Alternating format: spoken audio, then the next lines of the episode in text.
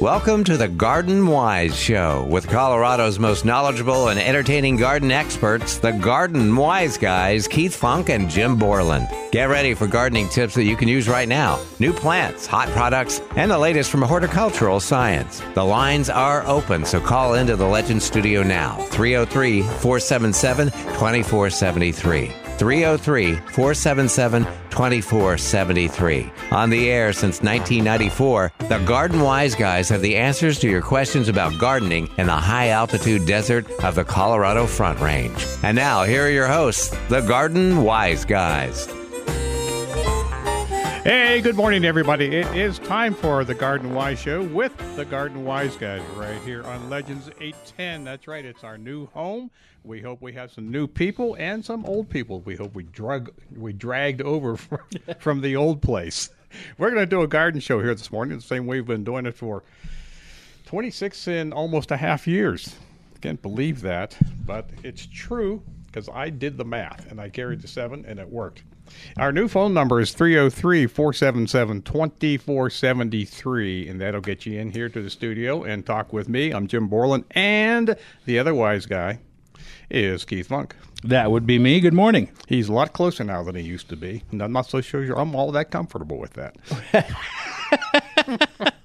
Well, we're not very socially distanced, but fortunately, we're both vaccinated. we are. We both, we've had both of our distemper shots, so we're good That's to right. go. And uh, we're going to do this this morning until we just can't do it anymore. Okay. So there. So what's new in our studio? Well, we have a studio now. We're a, we're a floor higher than we used to be.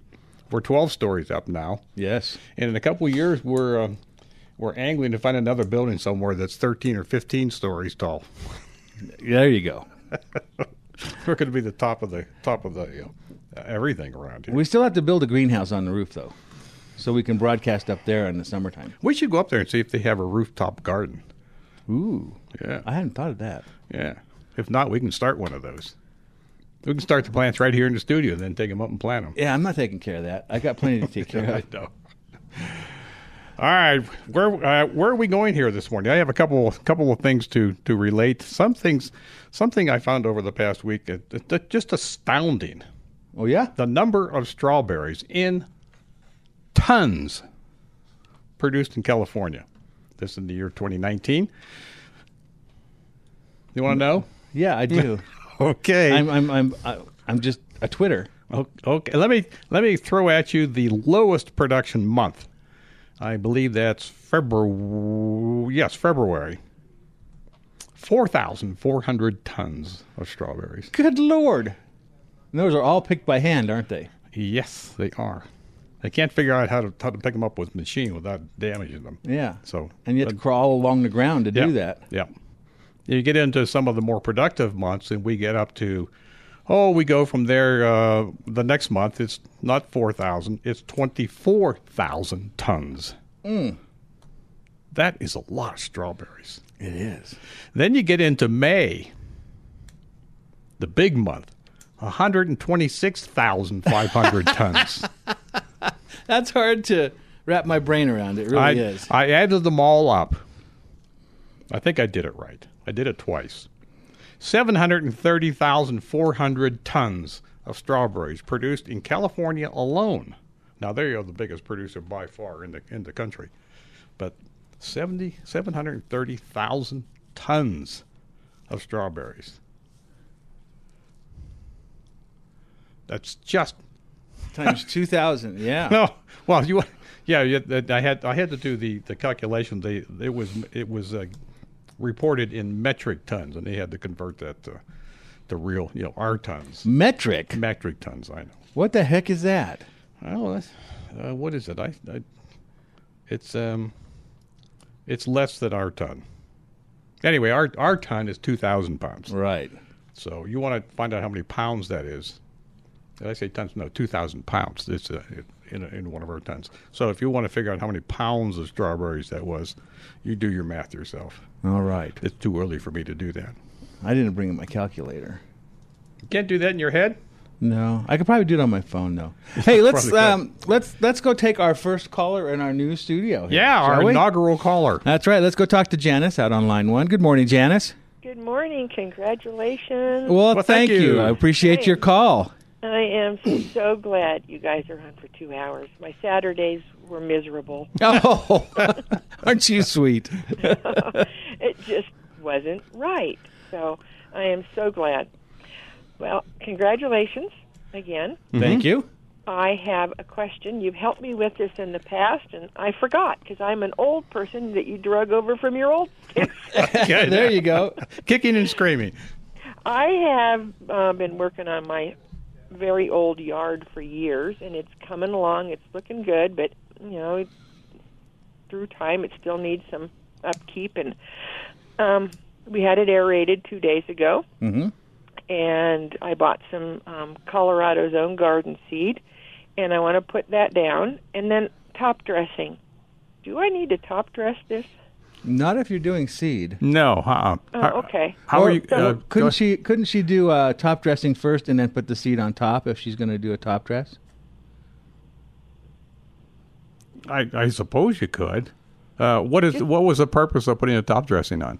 I don't know. Oh, okay. to add to add new organic matter to the yard. well, it, it it's on the top, and I guess uh, uh, over many, many, many, many years, the worms will take a lot of that down into the soil. But it's not a fast process by any means. Okay. Well, I also didn't know if we needed it to hold the seed down from the wind. Um, Uh oh, you made him think. I, I'm thinking. I'm trying to think. I guess we have recommended in the past if you're going to do the if you're going to put the overseed with with grass that you aerate first so that some of the seed falls down in some of those holes. Yep, I did You know, that. we're, we're not counting on them falling down two or three inches in the hole. That's that's no good. But it, it's the uh, it's the plugs that you leave there. Are you going to leave the plugs? Yes. Okay, and that'll help um, help them from being from uh, seed from being blown away. And you could also, if you if you really have the energy to do it, you could take a leaf rake out there and just lightly go over the area after you seed it to knock that seed down into the turf. Yeah, into the through the grass and down, so that it makes good contact with the soil. Okay. That's the secret. Mm-hmm. And how do I apply this grass seed? I have a small, uh, um, a Scotts small fertilizer spreader. Would I use that? I think you can use that. Is is it adjustable? Probably is. Oh yeah, it's adjustable. So what number would I put it on? Um, I think I'm not that familiar with. I mean, I, I know what the I know what the what the instrument is. I'm just not familiar with the openings and and uh, corresponding that with the numbers. You might have to play with that a bit. You- okay. what you want to do is uh, before you put the seed in the hopper, is it a push type or is it a handheld? Well, my husband just signaled to me we have a we have the push type and we have a handheld. That's kind of easier. Whirlybird kind of thing. So, Yeah, the handheld is much easier. Okay. So Yeah. I guess And- we'll use the handheld. Yeah, and and typically they recommend for overseeding about two or three pounds per thousand square feet.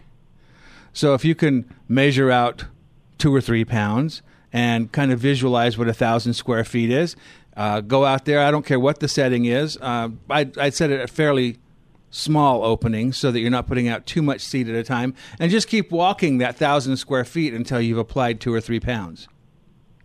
Okay. Yeah, you'll have to go over several uh, areas several times, but that's okay. Okay. How big of Right, I a really how big of an area are we talking about?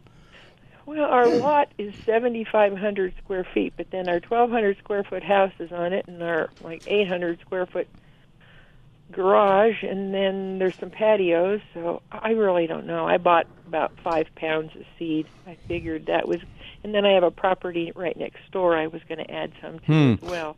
Uh, you might um, you might put something on paper, just sort of a brief, uh, very very quick ske- sketch of your yard, Okay. uh, and you know, uh, put a square in there for your house, a rectangle, uh, and your patio. And if you can, you can walk off the lawn area. Um, typically, a man's pace is about three feet, and so you just add up all the three feet in any one direction. You know, Okay. do, do the math. Length times width will give you the square feet. you if- did math this morning. Yeah, I'm telling you how to do it. You notice that I didn't do it for there's you. steam coming off the top of his head. and if and if it's not a perfect rectangle or square, that's okay. You can estimate. Yeah. Okay. Well, That'll give you an idea of how you know how to divide your seed up so that you can apply it evenly over the areas. Yeah. Yeah. okay. Um, so when I put this down, then what? Then Pump rake with it in. Then rake it in lightly. You know, you want the grass seed to fall down between the blades of the grass. You want the want it to get it down so that it's touching the soil surface. Okay. That's the first big secret. The second big secret is once you've done all of that, then you have to water. and then water some more. and then after that, you water some more. Yeah. Yeah. Never let it dry out, ever. Ever. So if you're planning on going away for a couple of days, uh, don't put your seed down now. Wait until you get back. I'm not going anywhere. Okay. And it'll probably Who you know, yeah. you don't need to water very long. You just need to keep that seed bed moist. So, what five minutes? Yeah. You know, on on the on the uh, sprinkler, and that that's plenty. But you may have to do it more than once a day if we have nice warm day that's windy. Okay. Uh, it'll dry out. It Takes about 21 days yeah. for uh, bluegrass to germinate, and then you'll you'll want to still even after the 21 days keep it moist because it takes a while for that grass to grow, those seedlings to grow large enough that you can back off. So I'd say five or six weeks, Yep. okay. And then you can start backing off on your uh, uh, on your watering. Uh, fewer days, longer duration. Okay. And you may not want to cut your grass in the meantime. Yeah, the lawnmower will suck that seed right up. Yeah. I wonder if we should cut it now. I would, yes. Yeah, if you can not if there's so- something to cut, sure, go ahead and do that now. Yeah, it looks like it probably should be cut. Then otherwise, it's gonna. My husband's gonna want to go out and mow it and suck those seeds up. Yeah, we don't want to. You don't want him to do that. And that'll help No. cut up those plugs too. Yeah. So yeah, will will this hurt the the plugs or my lawnmower? Oh no, no, no. It'll dull your lawnmower mm-hmm. blade. You'll Yeah. probably want to have him sharpen the lawnmower blade after you mow over all those plugs. Okay. Okay, so first thing I got to mow. Okay. Well, very good. Now I know. Now I have a game plan for Yeah. What I'm going to do. Excellent. I, I mean, I just totally forgot all of it. I don't know where it went. It Well, was in that hard drive, but it disappeared. That's why we've been doing this for 26 years. Yep, I guess it's it's good for you guys. And then we study all week long. Okay. Yeah, right. I'm glad somebody does. all right. Well, Well- thank you for your call this morning, Janice. We appreciate you listening. All right, thank you. My day's complete. All right. All right. All right. Bye-bye. All righty, you bet. And that's that. That's a cue for everybody else out there to give us a call 303-477-2473. Don't be shy. Um, it'll work here too, as it did uh, in previous weeks. It's just a different phone number. Yeah. That's all. This is this is a better one. Well, it is. It, We pay more for it. Yeah, that's right. Our- our- yeah, we're uh, we, we are indeed. We're uh, yeah. We have another caller here, Amy, who has a question about protecting fruit trees from frost, like this morning. Yeah, there you go. Good morning, Amy. Good morning. I'm so glad you're back to a two hour show. Well, well, thanks, thank Amy. you. Uh, so, I have a question for you about fruit trees. Uh, we planted two new trees last year, and they have buds on them and are getting ready to flower, and I'm very excited to see that. But I'm worried about uh, the weather this coming week and whether we need to do anything to protect them uh, if we get a freeze. Last year, I saw some people in the neighborhood put large plastic bags over their uh, new trees to protect them from frost. And I'm just wondering if we should be doing something like that. Well, it doesn't look like tonight is going to get cold enough to worry about. Uh, Sunday night is supposed to get down to right around 28 degrees. I'm not too concerned about that either. Are you? No, 28 degrees is probably the magic magic degree. Uh, anything lower than it, you might see some damage. And you can you can put fleece, you know the the frost protection fleece, that white, that really lightweight white fabric that the garden centers sell. Uh, you can wrap the tree in that. You could do the plastic bag bit. Uh, I pretty much anything that will give the tree a little bit of protection, even for a degree or two, would would Yeah. be helpful. Okay. Um, my But- grandfather used to string his trees up with Christmas tree lights and turn, have them on all night. And that works if we don't have a breeze. Yeah, and it also works if it's not a um, LED lights. yeah, no LED lights. he used, the, I think his were C sevens, those big, Yeah, the those big great ones. big old fashioned lights that produce Yeah. all kinds of heat. During the day when that was uh, the only Christmas light bulb you could find. But I think Sunday night, it looks like Sunday night's the only night to worry about. Okay. Okay, great. Now, do you have lots of plastic bags?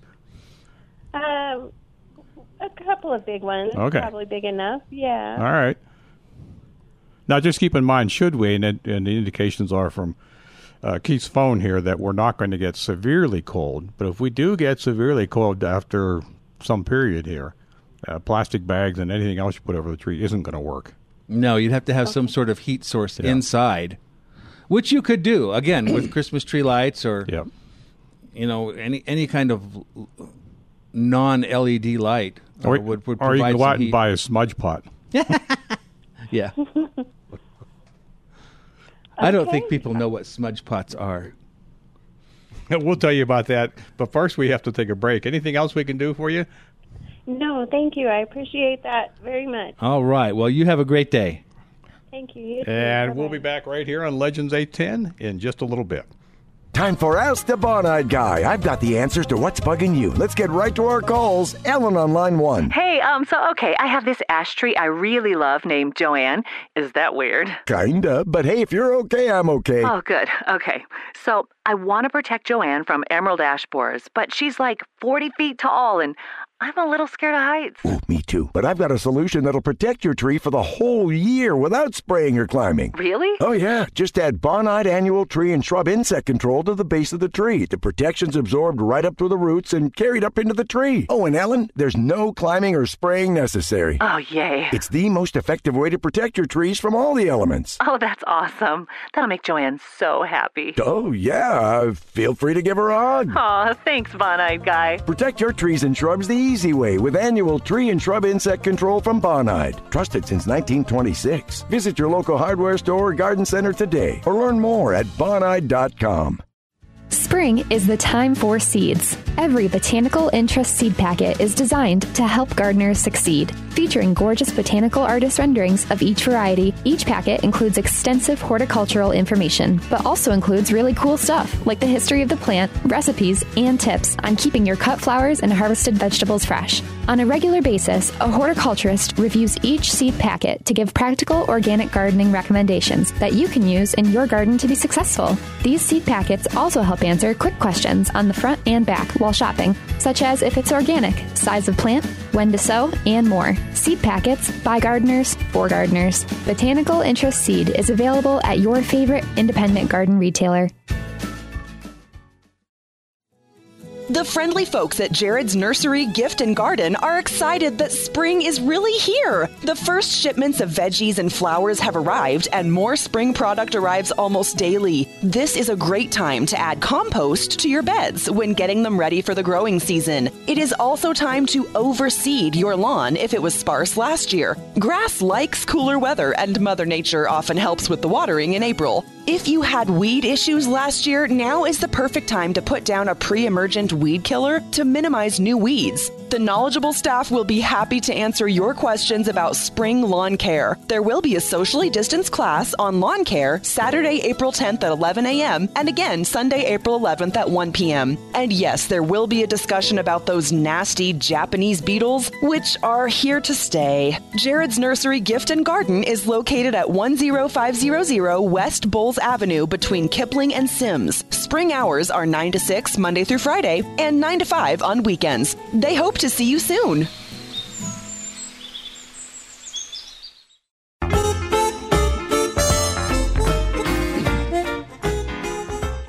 All right, we are back. The Garden Wise Show with the Garden Wise guys, Jim Borland and Keith Funk, are right here on Legends 810. So give us a call. Here's our phone number 303 477 2473. It's just for you. That that is indeed and one of the reasons we came over here is because the phone number has a lot of sevens in it. we like sevens.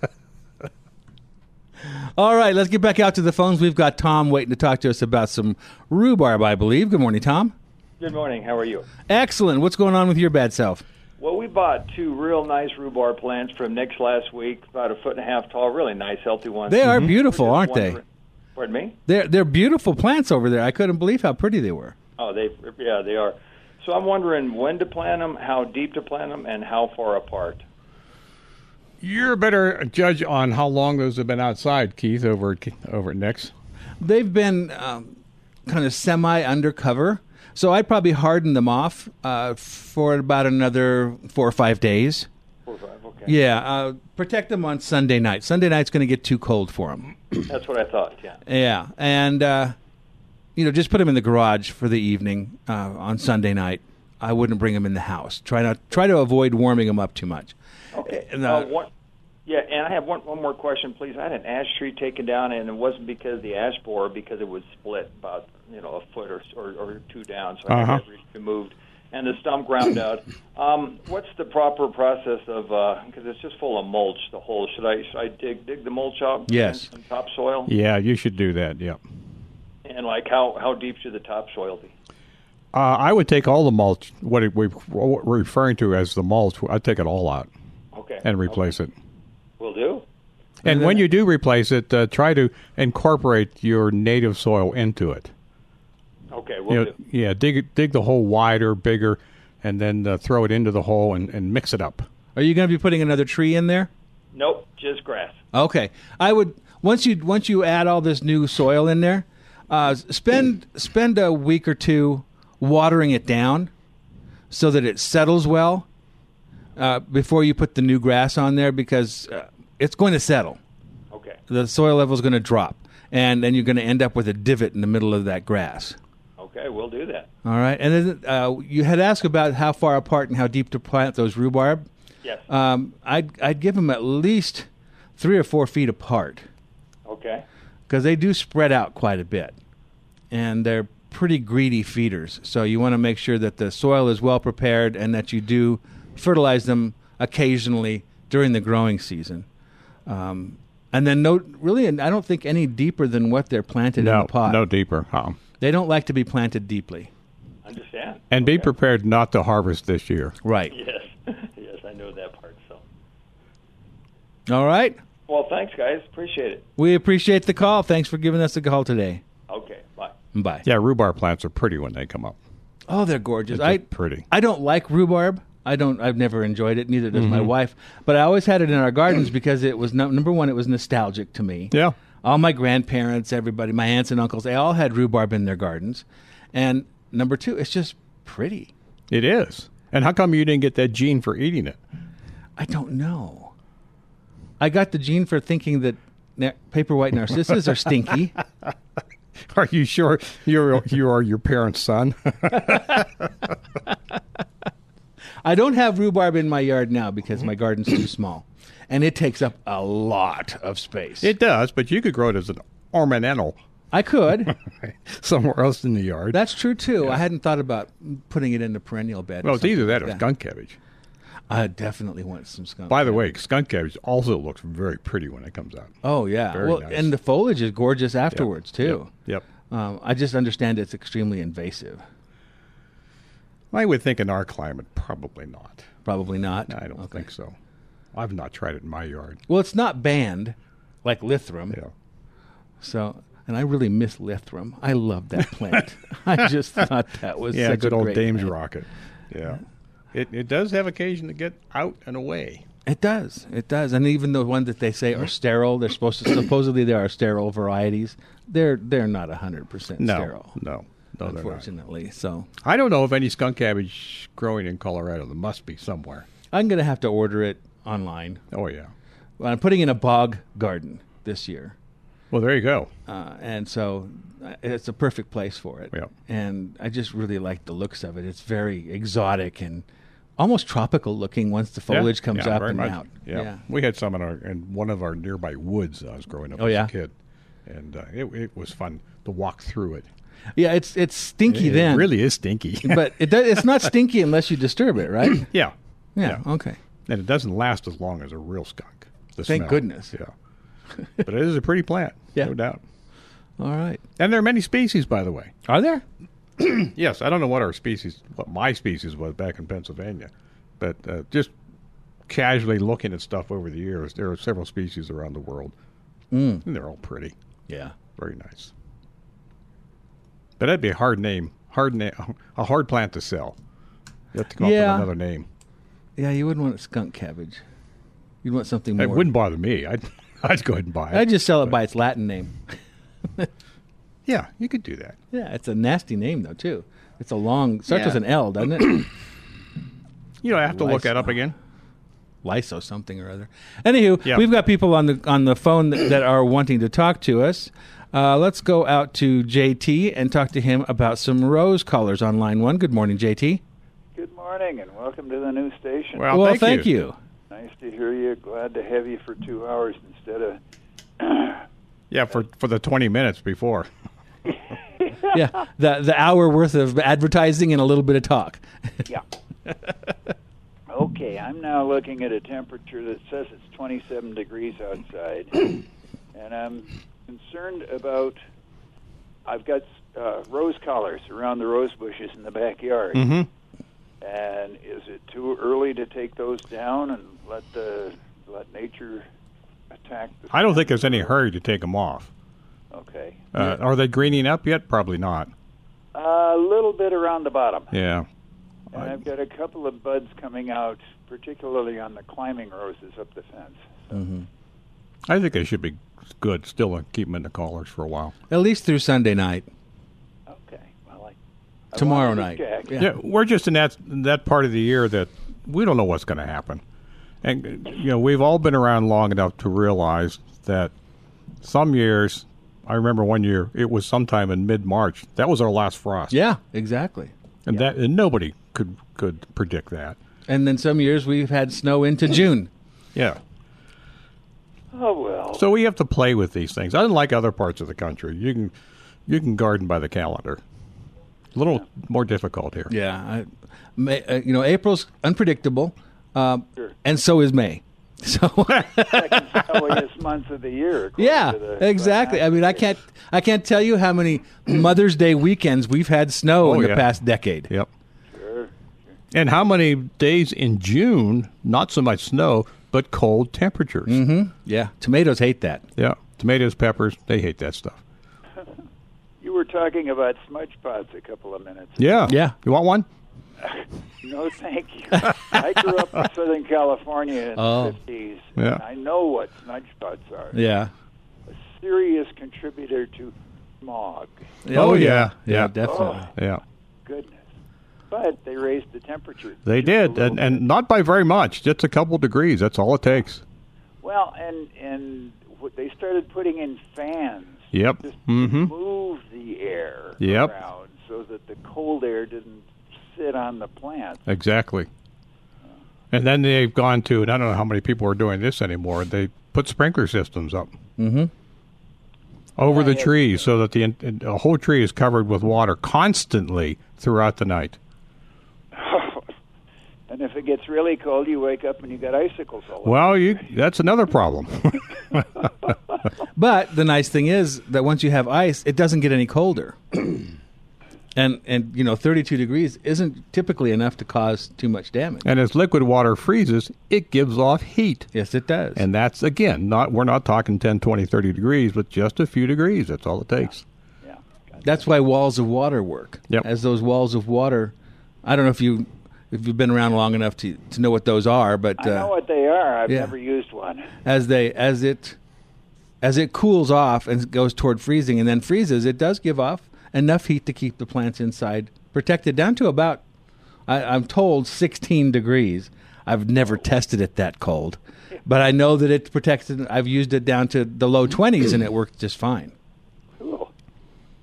Well, if I put tomato plants out early, I'll get some walls of water. I don't even know if you can find them anymore. Haven't even heard of them over I the haven't past couple of years. seen them for a long time, but Okay. they might be around under another name now. If saleable, I'm sure they'll they'll show up. Yeah, exactly. Yeah, I think walls of uh, water. I, I want to say that's a trademark name, although it has become sort of generic, like Xerox. Yeah. and Kleenex. Yeah. All Duct right. Tape. All right, very good. I appreciate. So I'll just leave the collars on until it what? What temperature should I look for? Well, I'd, I'd say anytime after Sunday night, you can probably take them off. Okay. Thank you very much, sir. Appreciate it. You bet, Welcome JT. Back to the two-hour show. Glad to hear your voice. Indeed. All right, if Steve is ready on the other side of that glass, we're going to take our next break and come back real soon right here on Legends 810. At DeWitt Company, we have fabrics for every reason and products for every season. When frost, freezing temperatures, and cold nights threaten your veggies and flowers, DeWitt's Insulate Fabric Blanket provides a safe environment for your tender plants during unpredictable cold snaps this spring. DeWitt Insulate is a medium weight, permeable, UV treated fabric designed to protect flowering annuals, bedding plants, and vegetables from cold and freezing temperatures. This fabric installs easily and is reusable. Insulate lets you get out there and plant earlier, giving you a jump start on our short growing season.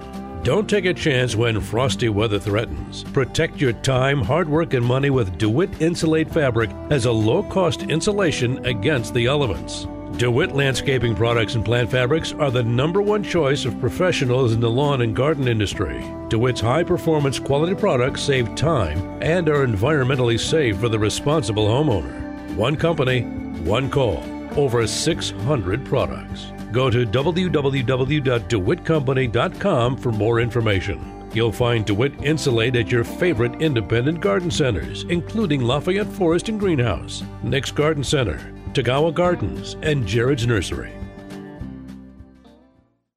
Do you have broadleaf weeds popping up in your yard? For most weed killers, it's too cold or damp to have any effect. Fertilome has a solution for that. Weed Free Zone.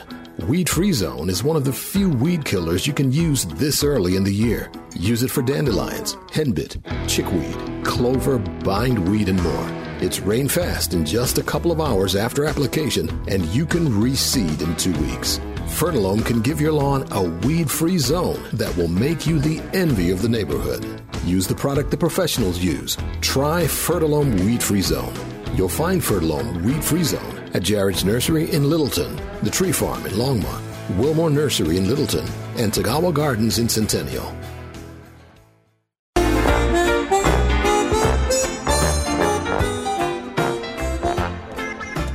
There's Caudatum and Canadensis. Canadensis. Oh, we're back, aren't we? Caught me off guard Whoops. here. Yeah, all right. We were talking plant stuff off the air here. And actually, not off the air. It was on the air. We're talking about um, asarums, which is wild ginger. Yes, not the kind of ginger you eat. No. I don't know why they call it that. I Maybe- don't either. Maybe the fragrance. I don't know. crush the leaves. Uh, probably. Probably. Yeah. I know of only one that's reliably hardy here, and it spreads, which is, thank goodness, and it's evergreen.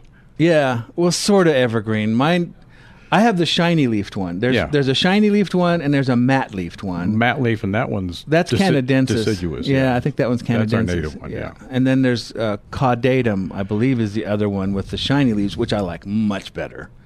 But those leaves don't quite last through the winter. Yeah, and, and that's too bad. But they are pretty plants, and that's one of the plants. If it spreads, you'll be happy. Oh, it's gorgeous. It is gorgeous, and the flowers. I would say ninety nine percent of the people don't even know that it flowers. I know. or where they are. Yeah, they're like on the ground. That's right, underneath all the leaves. Exactly. And then the seed is spread by ants. Ants. Or tiny birds. I can't decide which. but I think it's ants. Yeah, I think so. And then it, it it just pops up here and there throughout Yeah. the yard and there's very easy to dig up and move. Yeah, yeah. Hardly a root system at all. Really easy. Yeah, yeah. And they're not invasive. No. But it really makes a nice ground cover in a shady, shade, kind of dry location. It it uh, sort of prefers dry to, to wet. Well, kind of dry, uh, but not a full sun plant. No, definitely not.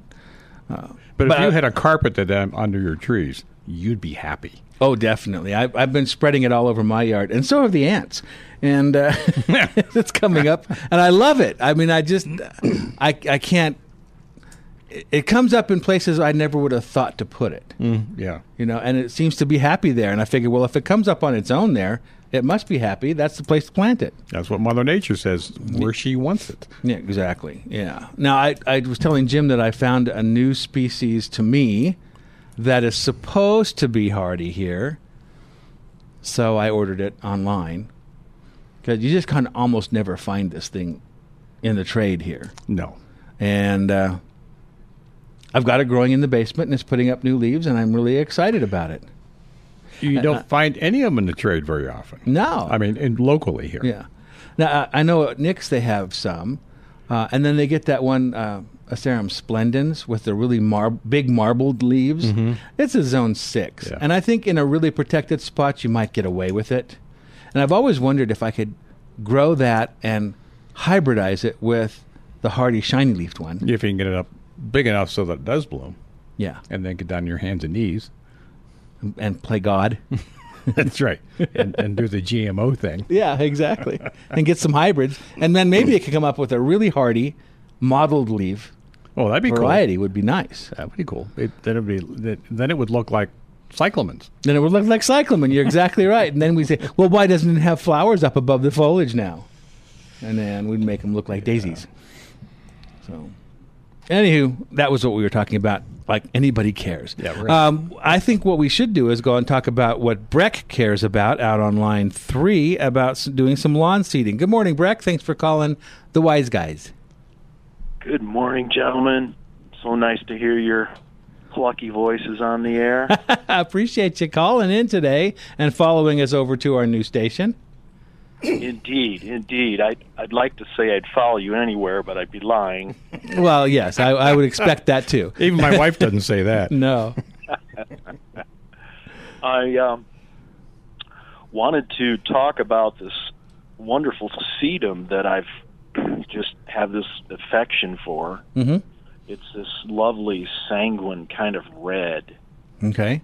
And then before we launch into the growing season here, it sprouts this long, spindly, single little, I don't know what stem. It's like a woody kind of lengthy stalk thing, and then there's a little red bud on the end of it.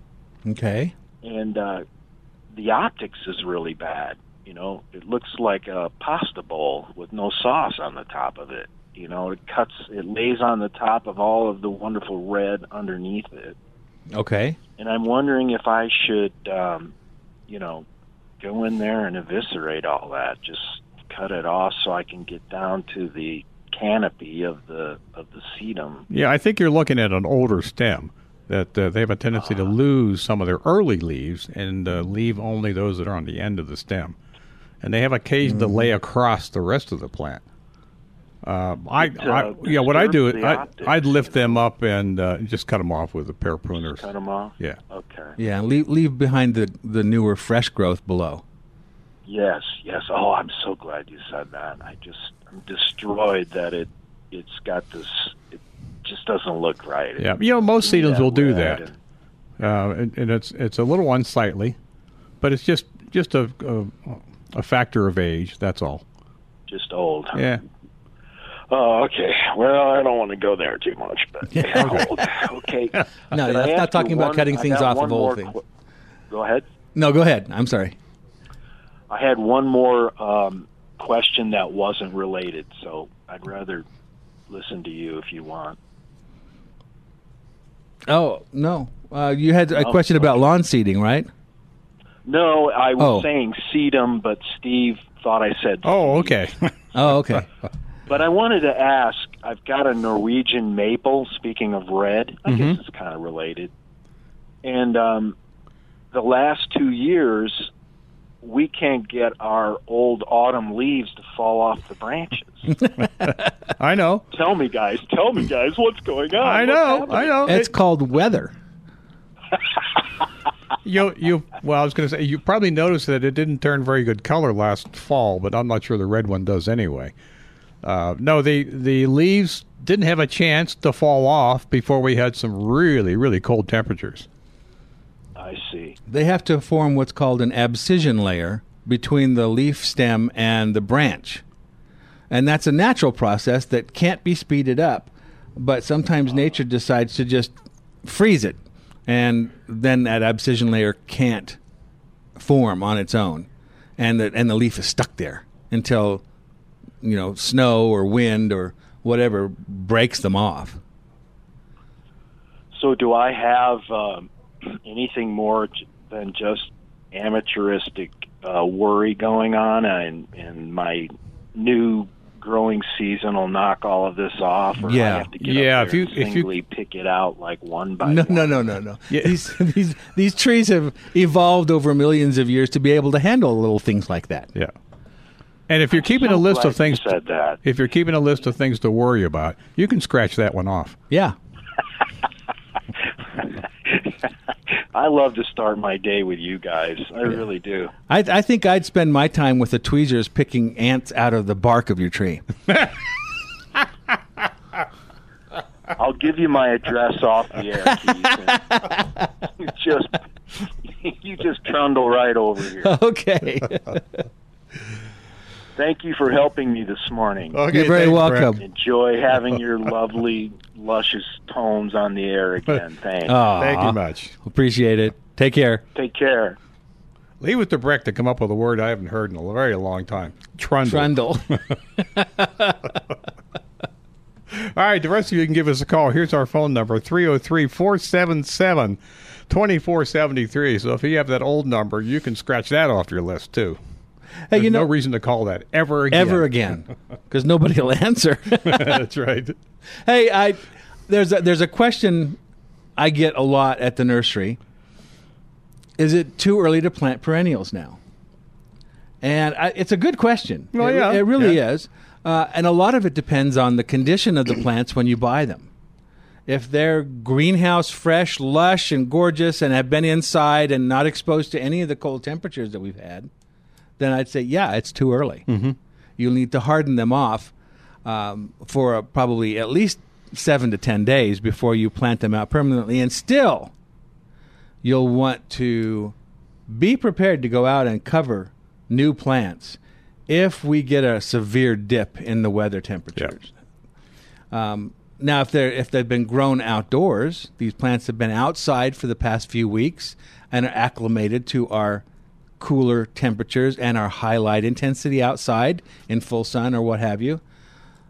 Then I'd say, yeah, go ahead and plant them. But still, and again, be prepared to cover them if we go into a really cold snap. Yeah, the way to harden them off, by the way, is pretty simple. You just set them outside on your porch, and that's a great great place for it, up against the house where they're going to stay a little warmer anyway. Mhm. And uh, pay attention to the weather. If we're going to get close to freezing, um, I would bring them inside for the night. Trundle them inside. Yeah, trundle them inside, and then put them back out once the, the temperatures get above freezing the next morning. So look at your weather forecast on the news.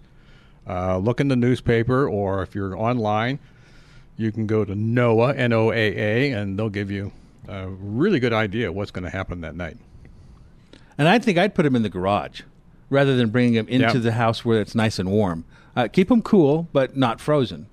And uh, Now, if temperatures outside are going to be in the 40s at night, or even the high 30s, you can probably leave the plants out there. I have. Yeah. I've I've got about ten flats of plants I started from seed in my basement under lights. They've been outside now for the last oh, it's been more than a week. Mm-hmm. And they've had temperatures down to 34, 33 degrees. And and these are, you know, things like foxglove seedlings Mm-hmm. And uh, and sweet peas and a, a number of other things that they're perennials. They should be able to take the cold, and they've done very well. But I still am going to bring them in for Sunday night. Yeah, I've got a couple flats out now too, and I'm just covering them. They're up against the house, so it should stay a little bit warmer. Again, we're only talking a couple degrees here. Yeah, exactly. But if it goes down into low 20s, you know, I'm going to I'm gonna put them in the garage. Well, it looks like 28 is the per, the uh, predicted low. Yeah. At least in my in our part of the city. And just a simple covering is probably good enough for that. Yeah. But there you go. And uh, that's it's too early to plant tomatoes. Don't put them out yet. Although a couple days last week you could have them out. Yeah, yeah. Although they don't like temperatures at night below about 60 degrees. No. They, they're, they're not happy about that. Neither are peppers or eggplant or squash. None of those warm season crops like cool temperatures. And you need to especially look at the nighttime temperatures. The daytime may get up to 80 degrees and you think, oh, it's fine now. Mhm. Watch the night temperatures. Yep. And yesterday we had it was in the low 50s, but it was not. I didn't find it pleasant to be outside because The the, wind, wind, was too. yeah. and it just kind of ripped right through you. And I figured with that wind, clear skies at night, it's going to dip below freezing, and it did. Mm-hmm. So, what can I say? Hey, speaking of weather, this isn't related to weather hardly at all, kind of, sort of. Our snow water equivalent, that is our snow depth and how much snow we have, we're 80% of average across the state. So it came down over. Oh, you didn't say normal. No. I don't don't know what normal means. Yeah, I really don't. There is no normal. Now, last week it was ninety-two percent, I believe. Oh, really? So, as much snow as we've gotten, you would thought, hmm, nope, it's disappearing. Disappearing rapidly. Oh, we have to take another break. Yeah, we do. I, I don't want to do that. Well, why don't we take a break and encourage people to call us because we have open lines right Okay. now. All right. Here's our phone number. Write it down. Put it into your digital device or analog too. It'll work there too. 303 477 2473. Right here on Legends 810. Whatever is on your spring planting list this weekend, Tagawa Gardens has what you need and plenty of it. This is Luann Aiken, Tagawa's garden ambassador. Ready to start your vegetable garden? Tagawa's has dozens of cool weather veggies that can be planted now, including root asparagus and rhubarb. Tagawa's nursery department is filling up with trees and shrubs, all of them perfectly suited for our front range growing conditions. And Tagawa's garden coaching service is up and running. The hour long sessions are held in person right in our garden center. Your Tagawa coach will help you re envision a specific area up to 200 square feet. The sessions emphasize perennials, but thoughts on trees and shrubs can be included too. The service does not include a finished design sketch, but you will walk away with lots of expert advice and ideas. These modestly priced sessions are booked and paid for online at tagawagardens.com. We are here to make your gardening dreams come true because we are Tagawa's, your garden store, and so much more.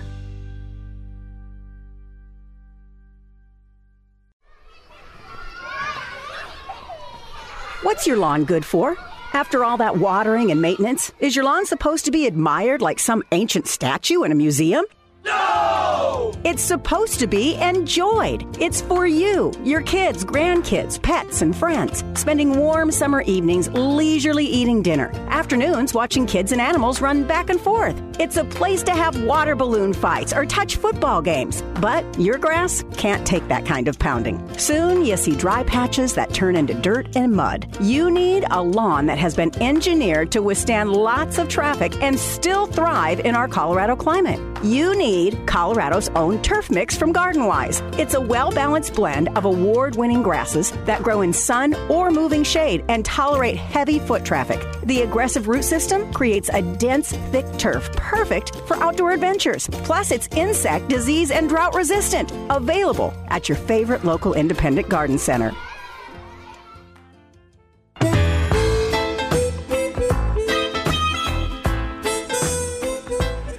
All right, we are back here, the Garden Wise Show with the Garden Wise guys, Jim Borland and Keith Funk here on Legends 810. We are taking your phone call at 303 477 2473. I hope you've written that down and committed it to memory, or maybe by now, or this time next week, I should see some people have it tattooed on their arm somewhere.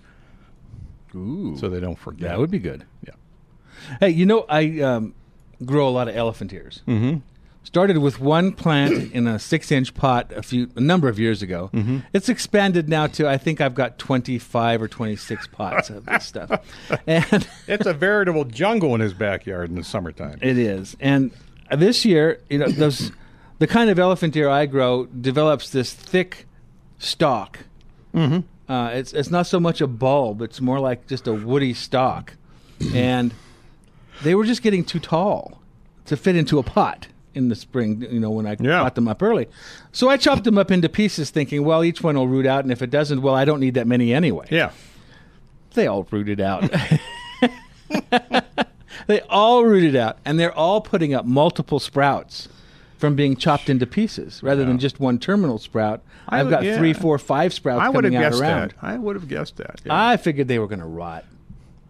But like cut yeah. them into pieces. Yeah, I, I do that too. Figure, well, if it works, fine. If it doesn't work, I was gonna get rid of it anyway. So, So now I'm going to have plenty to give away.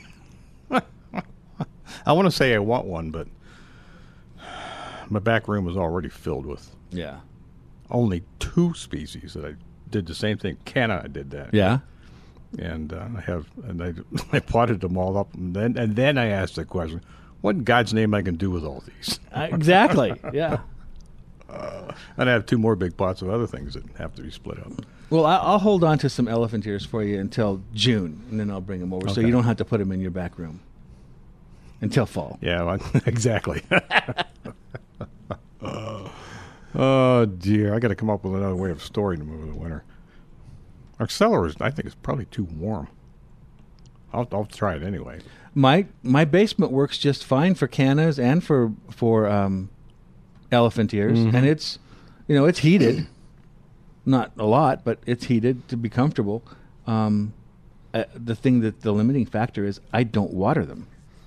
I they go bone dry Yeah. and just set there, and they don't start sprouting until I decide to give them some water. Except that stupid canna you gave me, it decides to sprout all on its own. oh yeah, It doesn't They care. do. It doesn't care. The elephant ears, no, they just hold off and they don't do anything until I give them some water and, and encourage them. But other than that,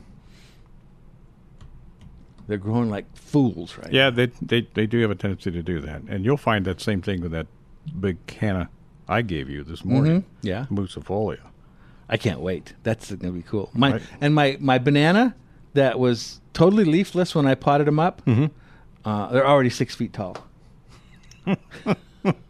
That's another That's a month. I have. I don't have One growing, month. growing room for all that stuff. I have it has four leaves on it, and the thing is six feet tall in one month. Yeah, they do grow fast. Unbelievable. All right, uh, we've got uh, Pat waiting to talk to us about laying out a planting area. That's on line one. Good morning, Pat. Hi. Um, I was wondering because um, there's been so many times I've planted something, and then when you get right down to it, I wish I would have set it over a foot or six inches Mhm, or mhm. whatever else.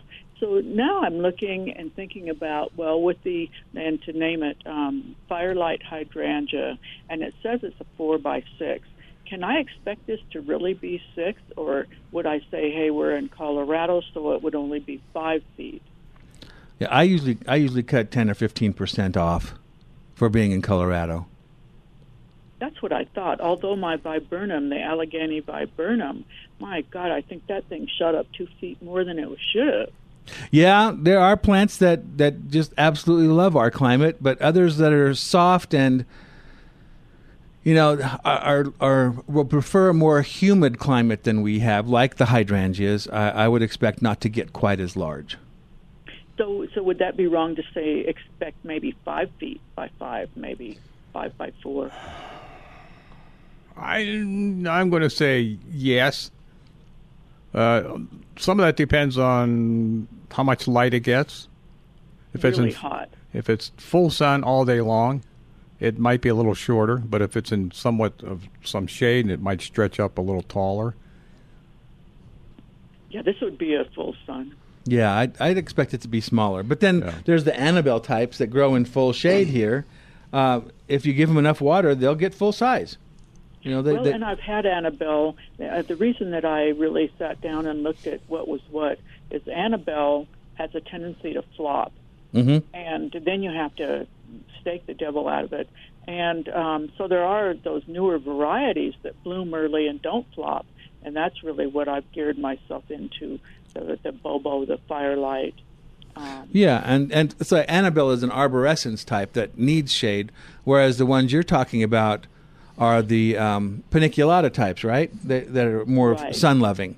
And when you have them in more sun like that, that means that the stems are sturdier, the the plant grows a little harder, and doesn't have that flopping problem. Oh, Okay. Okay. Yeah, I I did go ahead and uh, plant little quick fire and Oh yeah, it's a good one. Bobo and uh, firelight. I'm waiting for anxiously waiting for the garden centers to get firelight in at this point. Okay. Yeah, last year I put in Berry White, and the year before that I put in Pinky Winky, and I'm expecting big things out of both of them this year. They, they did they bloom the first year? Yes, they did, but you know, not not up to snuff. Um, I was a little disappointed, but then again, it was their first season and they were getting established. So this year, I expect them to do quite well. And one of them's in a container, made it through on the back patio with flying colors. It's already leafing out. Whoa. You know, I couldn't believe it. Uh, Berry White, I didn't get into the ground, and and uh, it's it's already putting out new growth. Wow. Yeah, I've pretty much stuck with the ones. There was four of them. They said would leaf early and had sturdier stems. So, Mhm. and what's really irritating is when you plant limelight one year and then the next year they come out with limelight fab. yeah. Yeah. That really fries you. Oh, there's there's a quick fire, and then there's little quick fire. right. You know, they, they do. They just keep producing more and more new varieties, and that's that's an opportunity. I always look at it as an opportunity to take the old one out and try the new one. I just hate to pull the old one. I hear I, you. I, I did pull the Annabelle. Well, I had two of them, and they they flopped a lot. Yeah. And one of them is more in the shade. I kept that one, but the other one was kind of like more of a nuisance where it was anyway. So I pulled that one out. But that one was really in a hot sun, and it did it did survive. Yeah, It did well anyway. yeah. Normally, I would expect Annabelle not to do well in full sun, but you must have given it plenty of water. I well, I had to. It was looking real sad. You know? yeah, they do when they get dry. Yeah. I didn't give as much water later years, but I kind of, you know, um, I'm kind of gotten away from Annabelle just because of the flopping. Sure, sure. Yeah, my my grandfather always said that when you plant a hydrangea, you just have to run a hose out there and, and have it trickle constantly. I think so. So I keep. I'll have six in my yard, and one of them's an Annabelle. By the time I'm done this year, so I'll be watching those like a hawk. Well, I bought a little dwarf Annabelle uh, last year and put it in. It's only supposed to get a couple of feet tall, so hopefully it's a little stronger and doesn't flop as bad. Oh, I've never even heard of that. Otherwise, it's going in the trash too. Wow. I guess you guys are a little bit more hard, well, hard-hearted than I am. I hate to do that. I hear you. I normally I have a three strikes rule. I'll put them in. I'll I'll plant them in three spots. You know, move them from one to another to another uh, until they do well. And if they don't do well in the third spot, then it's you know you're out of here. I I believe that. Uh, my one that I got on the um, online, and that thing, and it was little quick fire that never bloomed, and it ended up costing me with the shipping charges ninety four dollars. Oh, Ow. dear. Yeah, that was crazy. I mean, it came, it looked beautiful, but it never bloomed. I said, okay, let me let me transfer this over to this other area, and then I put a new quick fire in there a couple of two three weeks back. Mm-hmm. Um, we'll see. I hope that one blooms, but I don't know. Well, quick fire is a really good one. I That's hear. what I understood. So Yeah. I'm hoping this one does better. Maybe the one I transferred won't like that area again, and maybe I'll be up to doing just what you said, yanking it out. Life's too short to be too nice to these things. Yeah, I There's mean, so I'm- many other things to try. Yeah, I mean, I'm too old to be waiting for something to bloom. I'm, I'm starting to feel that too. I get them in the five gallon bucket, and no, I'm not waiting for this to bloom for three years, hoping. No, I'm not doing that. right. All right. Well, thank you for your call today, Pat. Thank you. I'm so glad you guys are still on the air. Oh, we are too. We really enjoy it. You have a great weekend. You too. And we are still on the air here. Um, we're going to be right back after messages coming your way, and uh, we're going to get more phone calls. And you arranged to have that happen, and you want to dial 303 477 2473. And the Garden Wise Show with the Garden Wise guys will be back pretty soon, right here on Legends 810.